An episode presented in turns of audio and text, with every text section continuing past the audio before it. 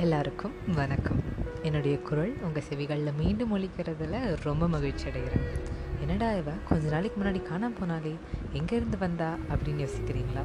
ஒரு சின்ன வேலையில் சிக்கியிருந்தேன். ஆனால் here I'm back entertain you with my words இன்றைக்கி நம்ம எதை பற்றி பேச போகிறோம் அப்படின்னு கேட்டிங்கன்னா ஒரு நாளை பற்றி பேச போகிறோம் ஒரு நாளா?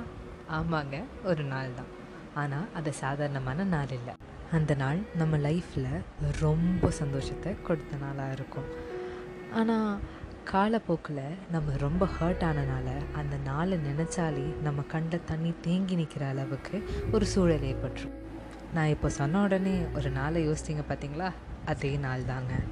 அந்த நாளை நினச்சி நம்ம வருந்தி வருந்தி வருந்தி இனி லைஃப்பில் வர சந்தோஷத்தையும் பார்க்காம விட்டுடுறோம் என்னதான் வேகமாக லைஃப் முன்னாடி போய்கிட்டே இருந்தாலும் நம்ம அதை நினச்சி பின்னாடியே நிற்கிறோம் இப்படி ஒரு நாள் நம்மளுக்கு ஏற்பட்டதுக்கு காரணம் நம்ம நினைக்கிறீங்களா?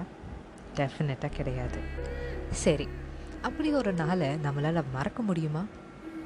சில பேருக்கு அந்த மறக்கிற சக்தி இருக்குது சில பேர்த்துக்கு மறக்கிற சக்தி கிடையாது.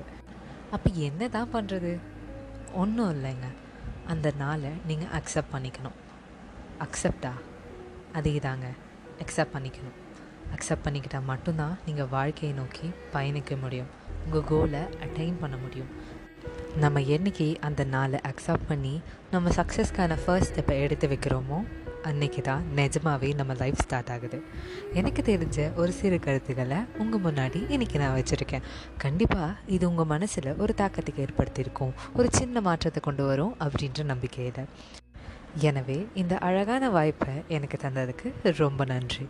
மேலும் மேலும் நிறைய வார்த்தைகளோடு உங்களை சந்திக்கும் வரை this is one among three voice monkeys signing off thank you நன்றி.